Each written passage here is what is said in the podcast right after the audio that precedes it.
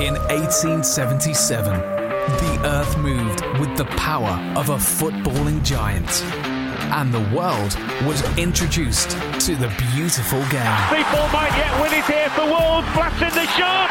What a goal! Bully's the hero again. And a podcast is following the giant in its bid for glory at the top of what it created all those years ago. This is the 77 Club.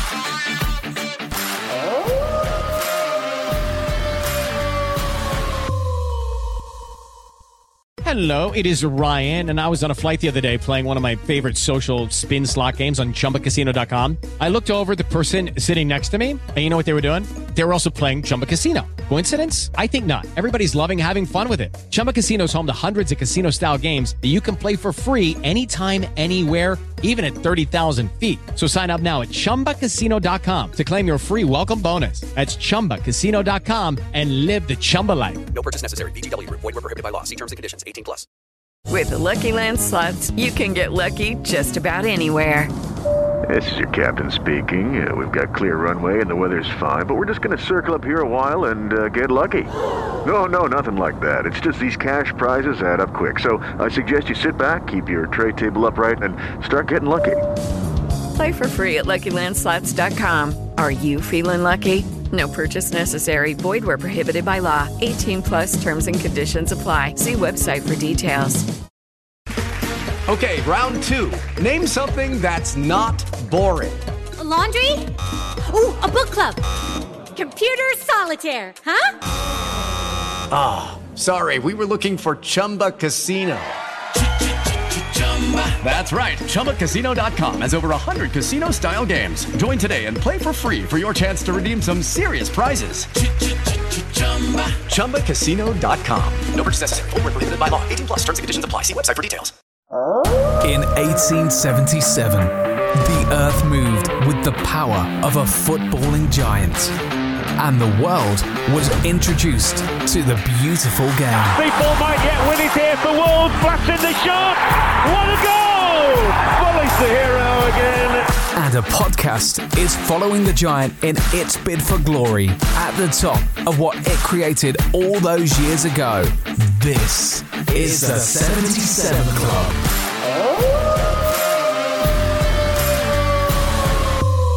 We're Wolves, eh, we? Hello and welcome to episode 93 of the 77 Club. Harry, start with the socials.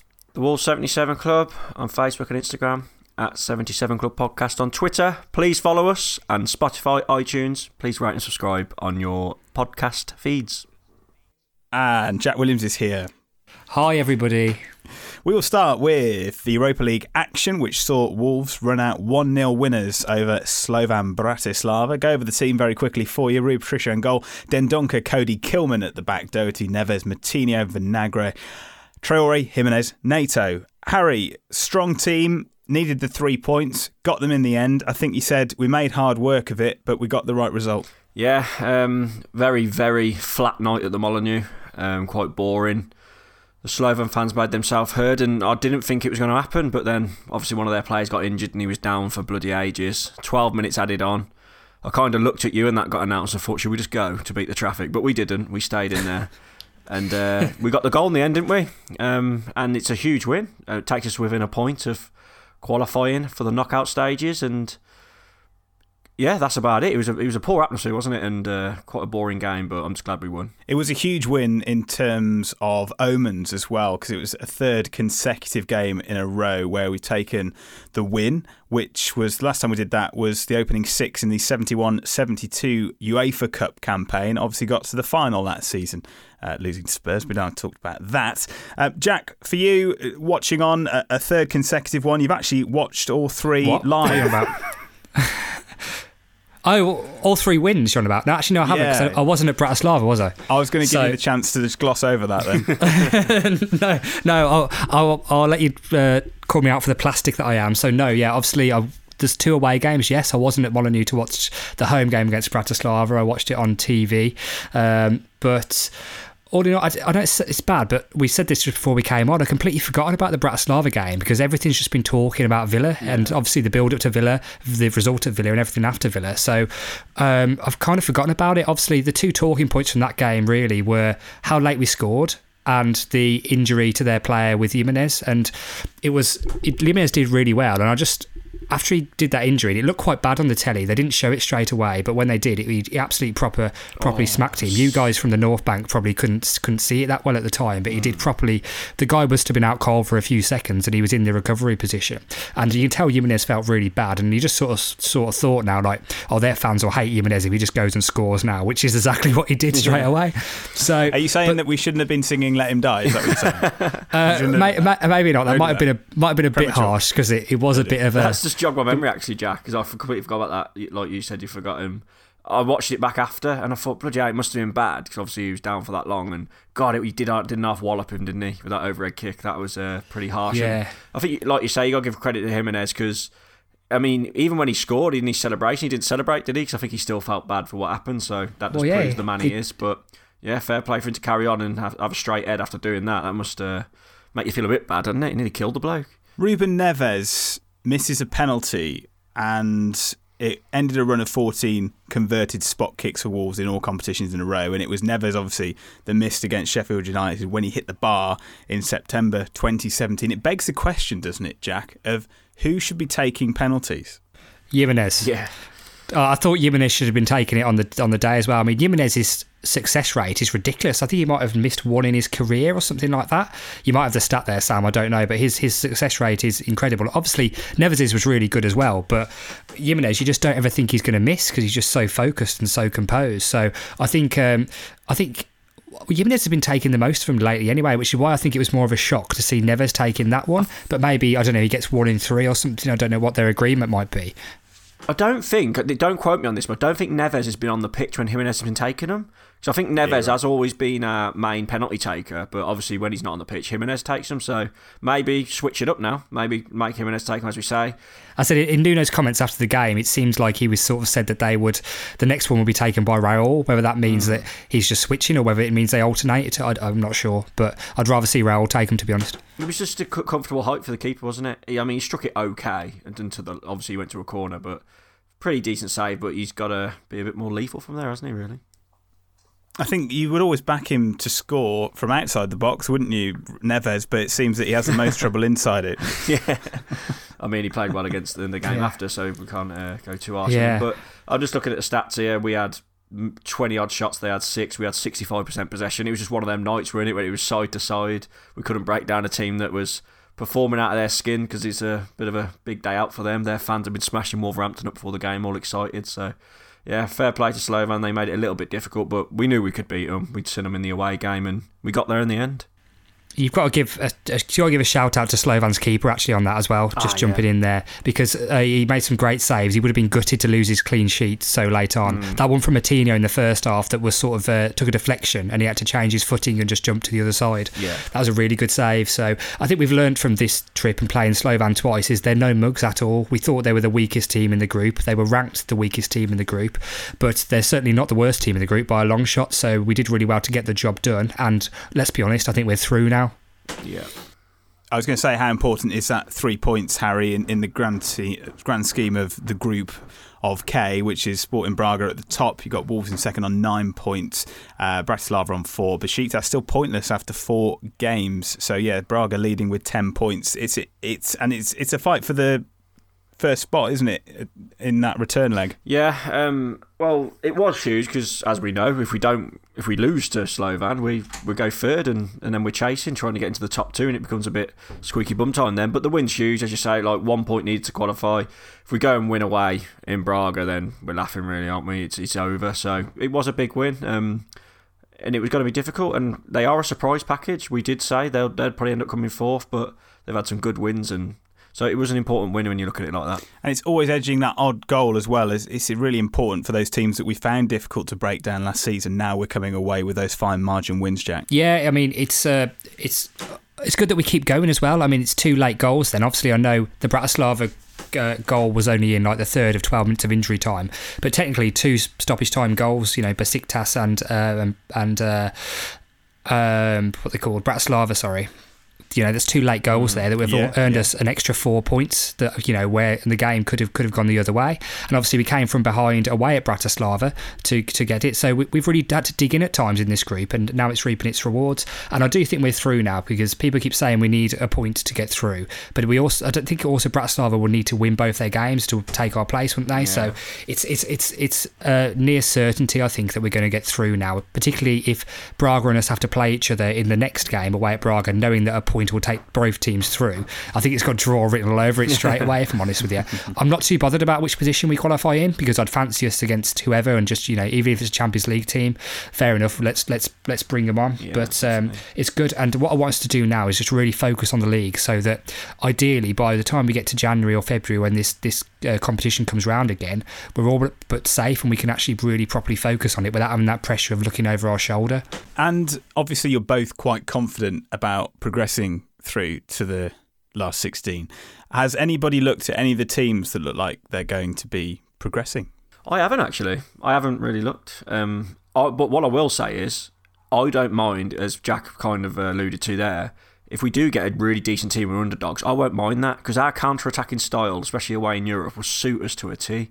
So if we end up getting a team that we're expected to beat in with the favourites, I reckon we're more likely to go out. I know that sounds stupid, but the way we counter-attack the big teams that come at us, we can do. We can we can go really far in this competition, even if we're underdogs in all the knockout games we go into. There was a post on Molineux Mix actually, which sort of uh, laid all this out and was looking at the teams that were currently in the third place in the Champions League. So I think if we win the group, we don't play a Champions League team. If we finish second, there's a chance we might play a Champions League team or a fairly decent chance.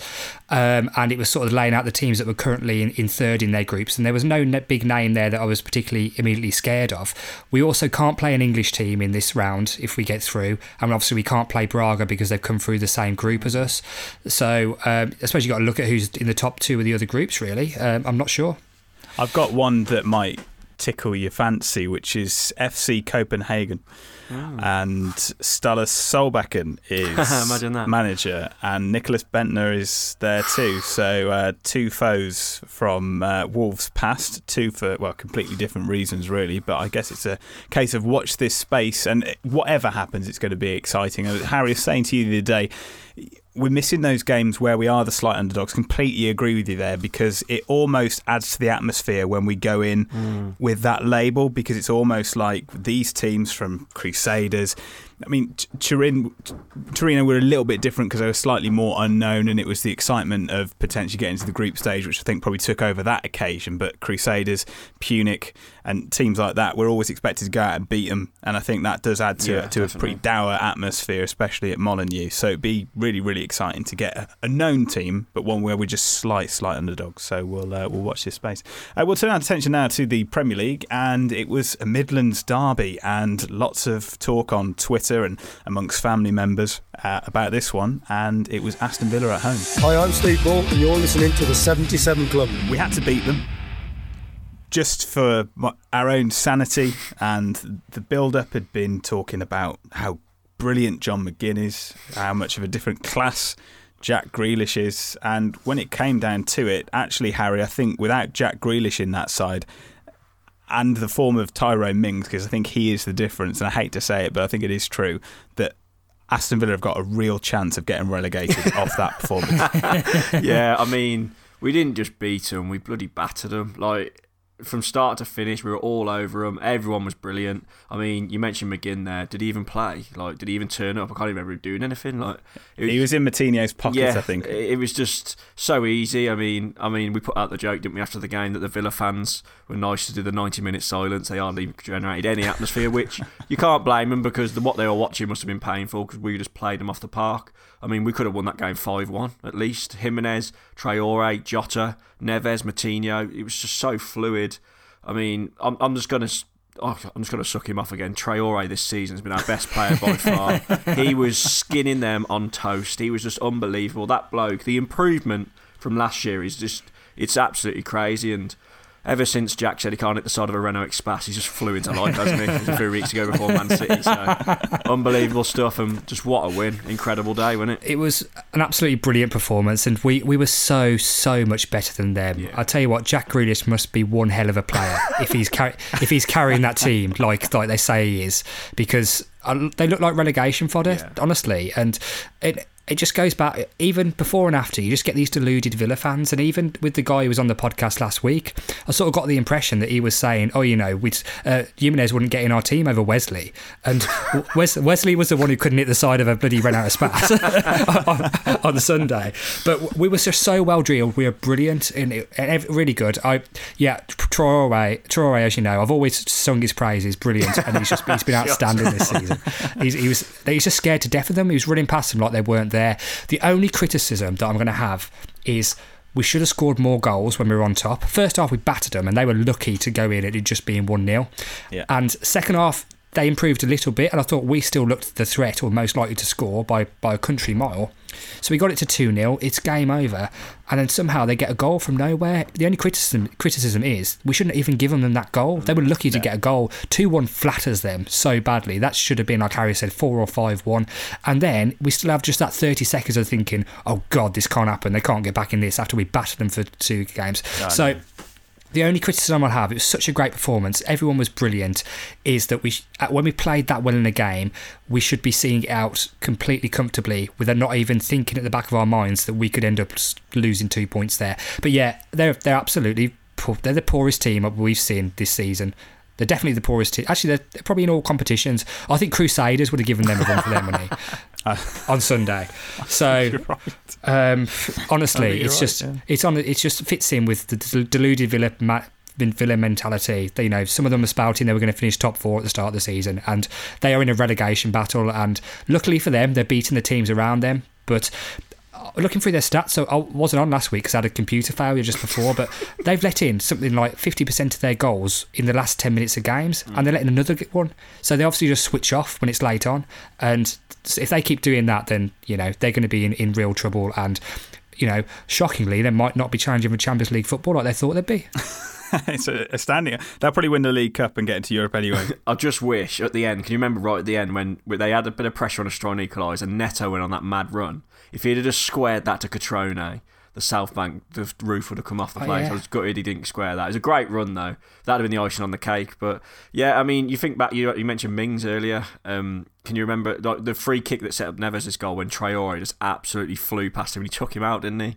Which uh, created did. that free kick. I'd Yeah. like- love to see that. I think that might have what caused Traore's little niggle because he, he carried an injury didn't he, after that, but he still played well. But obviously, we know he's got a slight knock on his foot now. But yeah, we just absolutely destroyed him. It was crazy. Um, the them three, uh, it's the best I've seen them three combine. Jota, Jimenez, and Traore. It was scary. I mean, the defenders must have woke up with a bloody headache the next day. I was just going to bring Jota in because obviously Traore has a little bit more freedom when you've got someone just as tenacious on the other wing, haven't you, Jack? Where he, you know, he just gets the ball at his feet and he's going to run at you, just like he did at, uh, at Molineux back in the Championship winning season. And you know, he, he's looking on form again. It's great to see. Yeah, definitely. When you've got an outlet like that on both sides, obviously the link-up play between Traore and Doherty, Doherty just looks like they're they're properly getting on the same wavelength now, and it's looking really, really good. But when you've got it, and it can go down both sides. It really is dangerous. And you know, Jota in his last few games, he's done some really, really good runs, and probably uh, just not got the uh, reward that he sort of deserves, really. So uh, it, it will come good, and he'll he'll do one of those runs into the box at some point and just slot it in the net or score some great goals. Obviously, he had a couple of chances uh, on Sunday, but everyone was switched on, and we just looked so much more up for it than they did, which will obviously disappoint them. I mean, even when it's a derby like that, it doesn't matter whether you're going in as the underdogs or the favourites. You can't really moan if that you go in and you think your team have properly tried, but they were just they were so poor. They were unorganised. There was wayward passing, and it was just attack, of, particularly in the first half. They just didn't know what to do. There were sixes and sevens. We were just as soon as they tried to break and, and create something of their own, the ball was back at them, and we were Yeah. running at them again. And um, going back to also just to their defending, you think about that the Neves goal, which obviously was a great goal. Everybody in the stadium knew that Neves was going to hit that ball, apart from their defence. Yeah, Every, no everybody. He, he was even already doing the little run up and stepping on his toes, and still, no, none of the Villa, Villa players thought to like Pick him up. step out the box and mark him. Literally, people were saying it around us like, Never's going to hit this, Never's lit this. Everyone hit it, and Never's hit it, and it was yeah, it. and he did, and he absolute pile driver. but the man that set him up, Harry, I think he would be my shout for the man of the match. May not quite be yours, Jan He is absolutely everywhere, and for for a guy of 33 years old, it's just incredible to see it. Yeah, he broke up the play. He was getting stuck in his usual, just incredible. And obviously, we've got to shout out Neves as well. He's had his critics this year. He's probably one of the best I've seen him play. He was a bit getting forward a lot more, which we wanted to see.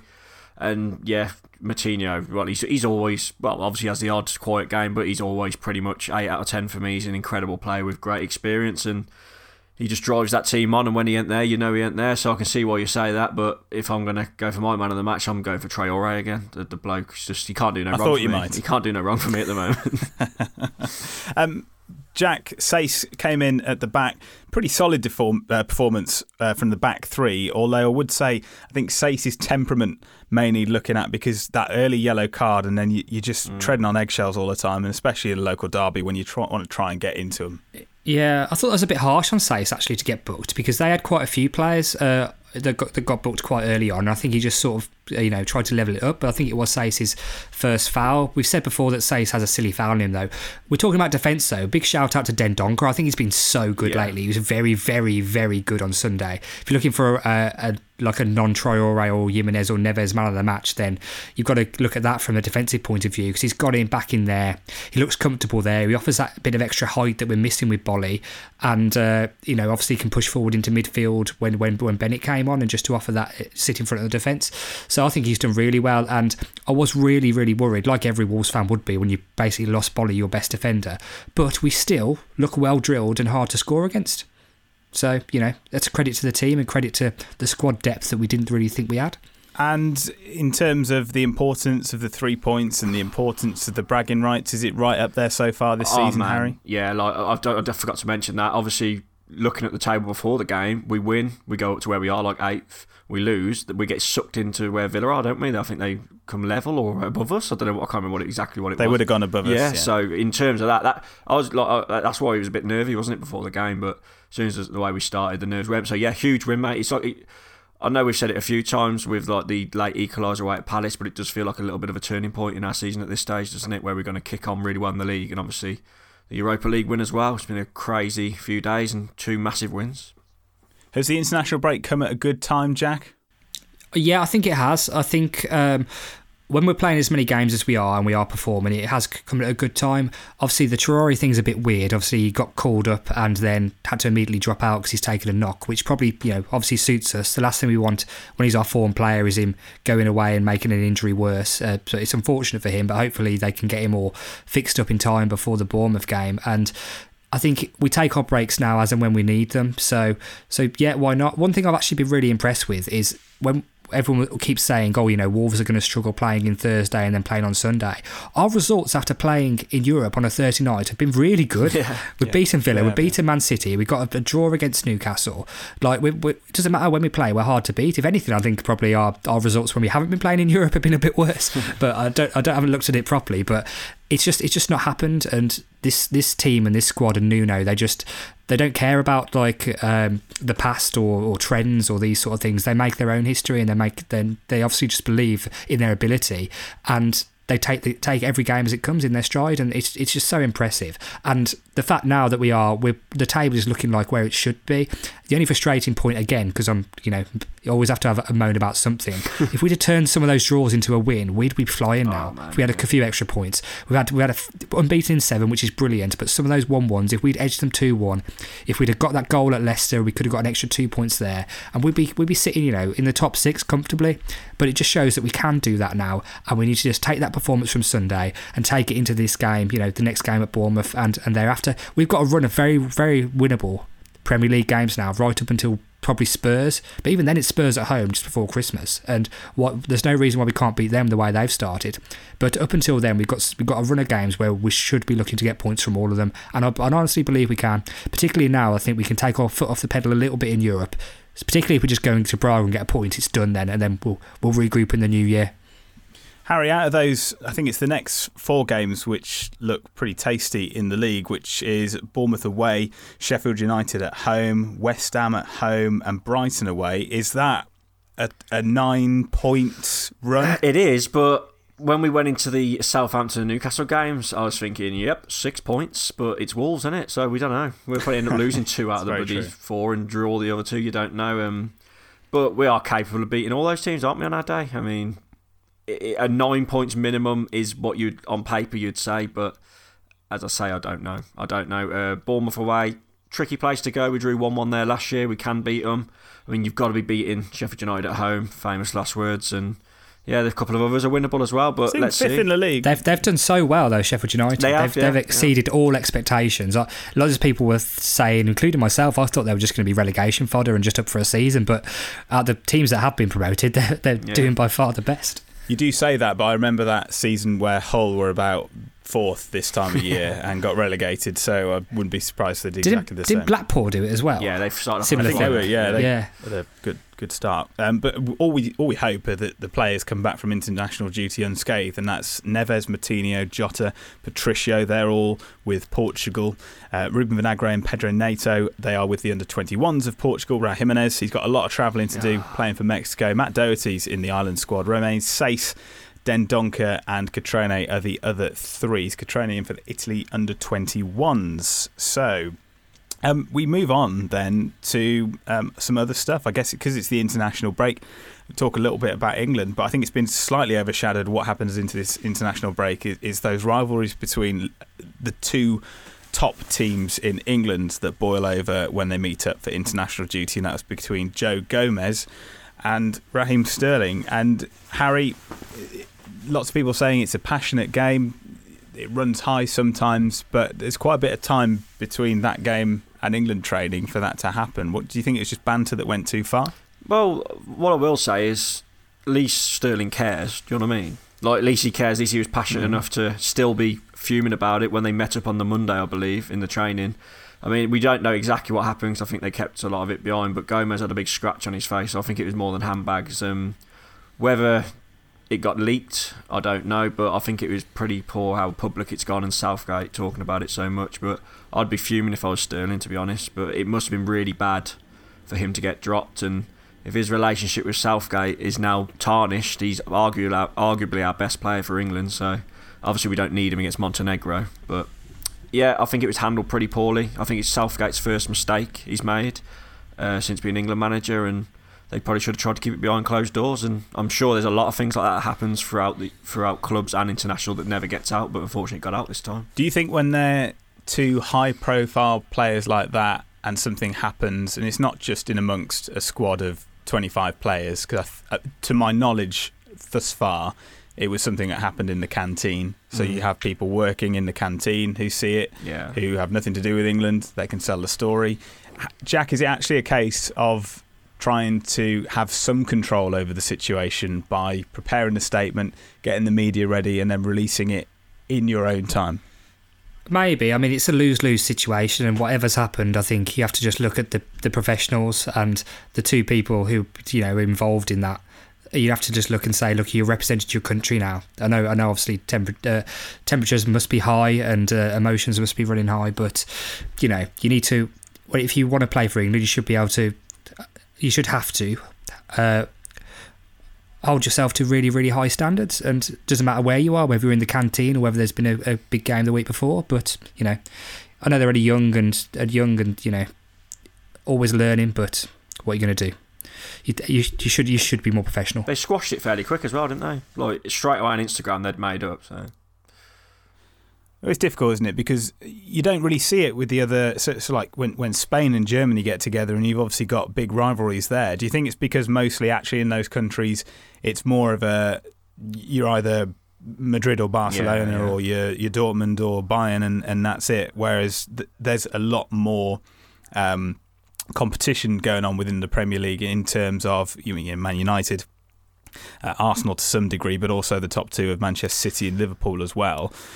What can you do to? I guess is is the, the England manager more about man management as much as it is anything else? yeah, well, you look back to the golden generation, you see them all come out and speak now, like Gerrard, Lampard, and all that. Whenever they've been interviewed, they said it was always clicky. Like the Man United players would sit together, the Chelsea players would sit together, etc., etc. So it's a pretty hard thing to do, isn't it? I mean, we've always got the talent, but if the team can't play together, it's not going to work. But this new crop of lads, especially in the World Cup in 2018, seemed like they had a really good bond together, even though they play for rival clubs. But it's the first time something like this has come out, and I don't know how you manage it. I mean, Southgate must have experienced it when he played throughout the 90s and that. He was in obviously in the 96 Euros and whether he thinks it's the right thing to do, he obviously does, getting rid of Sterling for one match, but I think it's wrong and how you deal with it. I mean, if we knew that, we'd have probably won a World Cups a few more since 1966, so I don't know. it's it's difficult, isn't it? And I suppose we'll never really know the whys and wherefores of, of what happened, but if you don't send him home, what sort of precedent does that set? If if he's hit him and he hasn't hit him back, you have to send him home, don't you? Uh, you have to. Maybe. What do you do? Can you, it, do you then do you then start him? It's hard. It's a it's a tough one, but I think because they squashed it, and it, it, and Danny Murphy was on Talksport and he said he's seen so many things like this happen, and like I said, just it never gets out. But they made up quick. He apologised quick. It was a heat of the moment. Um, I don't know. I don't know in situations like this, you've got to ask, what would Mick McCarthy do? send him home. Send oh, him send him home, wouldn't he? He'd send him home. It doesn't matter if, it, doesn't matter if it's your best player. I seen a funny thing on Twitter. I think Paddy Power put on and said if Sam Allardyce was manager, he'd have gone to fight again and took bets with all the players to see who would win.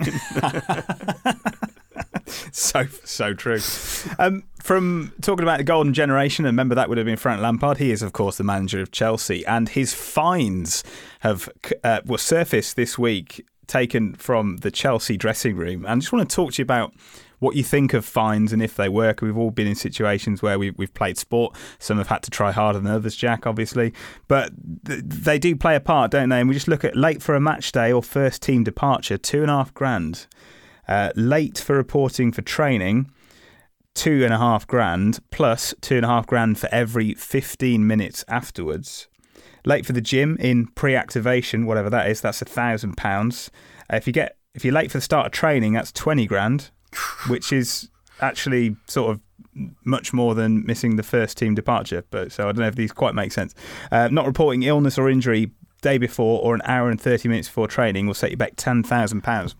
Now these are sort of eye-watering amounts of money for normal people, but when we see these kind of fines, do you think they're a good thing, or do you think, God, they really are just getting paid too much money? Um, what I will say straight away, obviously, professional footballers, very talented, very fortunate the position they're in. They've obviously worked hard to get there. I think less than 1% of people who try and become footballers get there. But if you're training about three hours a day from 10 o'clock in the morning to 1 in the afternoon, if you're ever late, I mean, that is shocking. Like, I mean, you've got to be in at 10 o'clock. So, but obviously they are. That's why the fines are there. But I think it's brilliant. I think you've got to be have discipline like that, especially at the top level. I mean, I remember back in the day when Roy Keane was Sunderland manager and a couple of his players missed the coach, didn't they, for a away game. I mean, he fined them about a month's wages and they were in the squad for about a month. So some managers are obviously harsher than others. The only time I've ever heard of stories of fines is like on podcasts and things like that. So they seem to work, and if they didn't have any fines at all, obviously you'd have a bunch of players that didn't care and they'd do what they want. Well, it goes back to actually the point just about just being professional. When you're getting paid that much money, you shouldn't have to be like have that hung, hanging over you that you'll be fined if you're late for work, particularly like Harry said, if you're only doing three, four, or five hours work a day. So it's it's a shame that it even has to be there. But I suppose I suppose potentially, yeah, maybe it does. My question would be though, when you're earning that much money and money means nothing to you, is a two and a half grand grand fine going to make a difference to anything like if you're as an individual? I, I, yeah, exactly. It's like dropping two quid, or you know, to, to a normal person. So the question then is, how do you actually punish people? And I think rather than having a long list of fines, you should punish people by not saying they're not going to play or not going to make it at the club or this, this, and that. But then again, when you've got egos of people who are, you know, 150 grand a week players who know they could just probably waltz onto any other Champions League club they wanted to, it's it's a really difficult one, and I suppose you have to lay down the law in some way, and in a financial way is the way to do it. But and again, I'm sceptical to whether it actually works with, with certain individuals. I mean, uh, the story, as sure as just shot into my head. Uh, Ross McCormack for Aston Villa. I can't. I think it was. I can't remember who was on Talksport talking about the next Villa manager. I think it's Steve Bruce. I think it's Steve Bruce actually. So he said that Ross McCormack signed for Villa, hated it there, and he'd just ring up every morning and be like, "Boss, my electric gate's broke. I won't be in today." And he did it for a week. he did it for a week solid, and in the end, Steve Bruce went round with like a person to fix the gate himself and get into training.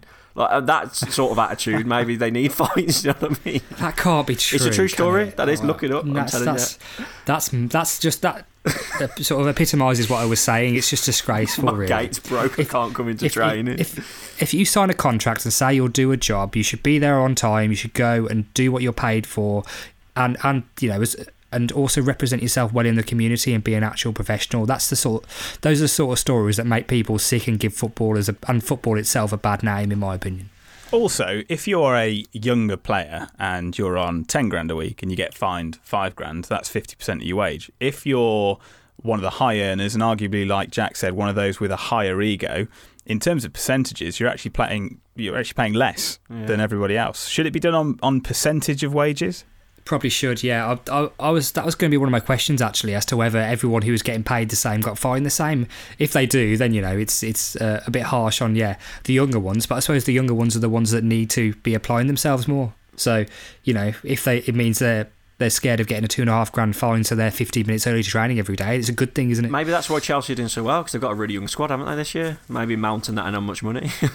so maybe that's why it's going so well for them. they're- they're on time for everything. Um, also, just another one I wanted to ask was uh, Carl Fletcher sacked after five games at Leyton Orient, and it's just ridiculous, isn't it? I mean, in terms of the amount of time that you have to inject your philosophy into the squad, sort of a good third of the way through the season as well is that how long should managers be getting because I guess owners aren't uh, they're getting more impatient aren't they Harry Oh, where it's a, a results based industry but they're playing 46 games a season you can't get changing your manager every five games No, yeah, and that's, that's just modern day football. It's been the same, hasn't it, for like the last decade? But you think back to Alex Ferguson at Man United for the first four years, he was shocking, wasn't he? he they were going to get rid of him until he won the FA Cup. So times have changed. You're never going to get that much time anymore. Um, fans are demanding. The, the owners are obviously demanding, and it's just the way it is. Like, look at us, Wolves. I mean, we got rid of obviously. Uh, I forget his name now. The one who Dean Terry Saunders. Connor? No, uh, when we got No. rid of uh, the bloke before Dean Saunders, his name just escapes me now. Obviously, we got rid of Wenger as well. I think that's the same one. But yeah, just ruthless, is it? Especially when you've got owners with money, owners of ambition. You're out the door, unfortunately, and you're never going to get man- uh, owners sticking with managers if they lose like five in a row. It's just not going to happen. So would there, there be a minimum game that you would want, say, for argument's sake, if Wolves are in that position, that you'd want someone to be given a fair crack of the whip? And if so, how long is that crack of the whip? Oh, I don't know. We'll put it this way: I didn't want um, Mick McCarthy to go when we lost five one to Albion, but that's just uh, that's a different story. No. I'm I'm always quite. Um, I think I was even still back in Saunders when we got relegated. I'm always quite lenient. I am. I always To be fair, you're the one who wanted Lambert to yeah, stay I as did. well. I. I wanted to give Lambert a chance, so I'm quite lenient with managers. But as we say, modern modern age. If you're not doing the business, you're out the door. What about for you, Jack? As like I said, it's results based, and if you don't do it in five games, is is that fair enough? No, five games is a bit ridiculous, isn't it, really? But um, I suppose that's just part of modern football. I refuse to think it was just because of the five game results. There must have been some other stuff going on. He must have lost the dressing room or, some, or something. But I suppose in the situation we're in now, how many straight defeats would it take before you wanted to get rid of Nuno? Oh man. Well, think back to that dodgy spell we had. We had bloody Wolves fans wanting his head back then, the Premier League last year, and we didn't win in six. It, we'd have to. That was just the morons, Harry. Yeah, that was obviously no. just the That was morons. Bayliss, That was it? that was Um, that was HRH and Bayliss and That it, these have to. people. A disaster. It'd have to be about fucking twelve losses in a row or something for Nuno to go for what he's done for us. To be honest, I mean, if when he first come in and we lost the first five or something, maybe that's a different story. But with the history he's got, I think it's more for new managers, isn't it? That's when it's a bit more ag- aggressive and they're gone early. Because do you think also you do need a little bit of time to adjust? Like I say, it's a third of the way through the season. It's like he's had a full pre-season under his belt and he he said this is what I want to do. Um, but actually, I think I think one of his game is in charge. He actually won four 0 But um, there you go. Um, this is one of those things. Uh, we'll leave just on this note, and it's something that we want to see. Yeah, we missed the fireworks at the beginning of the match. You know, they they set everyone off and themselves. And there was a team in Argentina, which is Estudiantes de la Plata. They were celebrating their first match in their new stadium.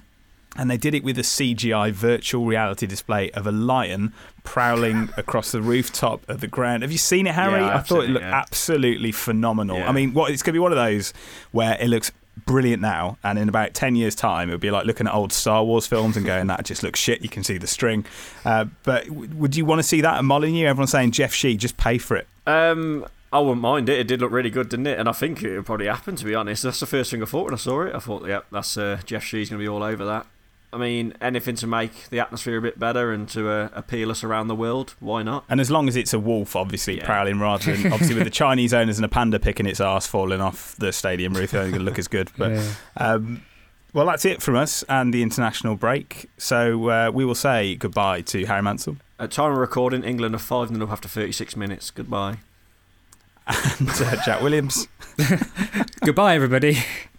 and it's goodbye from me. Goodbye, and we'll see you all next week. The 77 Club. The Wolves Podcast for the Gold and Black Army. Sports Social Podcast Network. With Lucky Land slots, you can get lucky just about anywhere. Dearly beloved, we are gathered here today to. Has anyone seen the bride and groom? Sorry, sorry, we're here. We were getting lucky in the limo and we lost track of time. No, Lucky Land Casino, with cash prizes that add up quicker than a guest registry. In that case, I pronounce you lucky. Play for free at LuckyLandSlots.com. Daily bonuses are waiting. No purchase necessary. Void where prohibited by law. 18 plus. Terms and conditions apply. See website for details.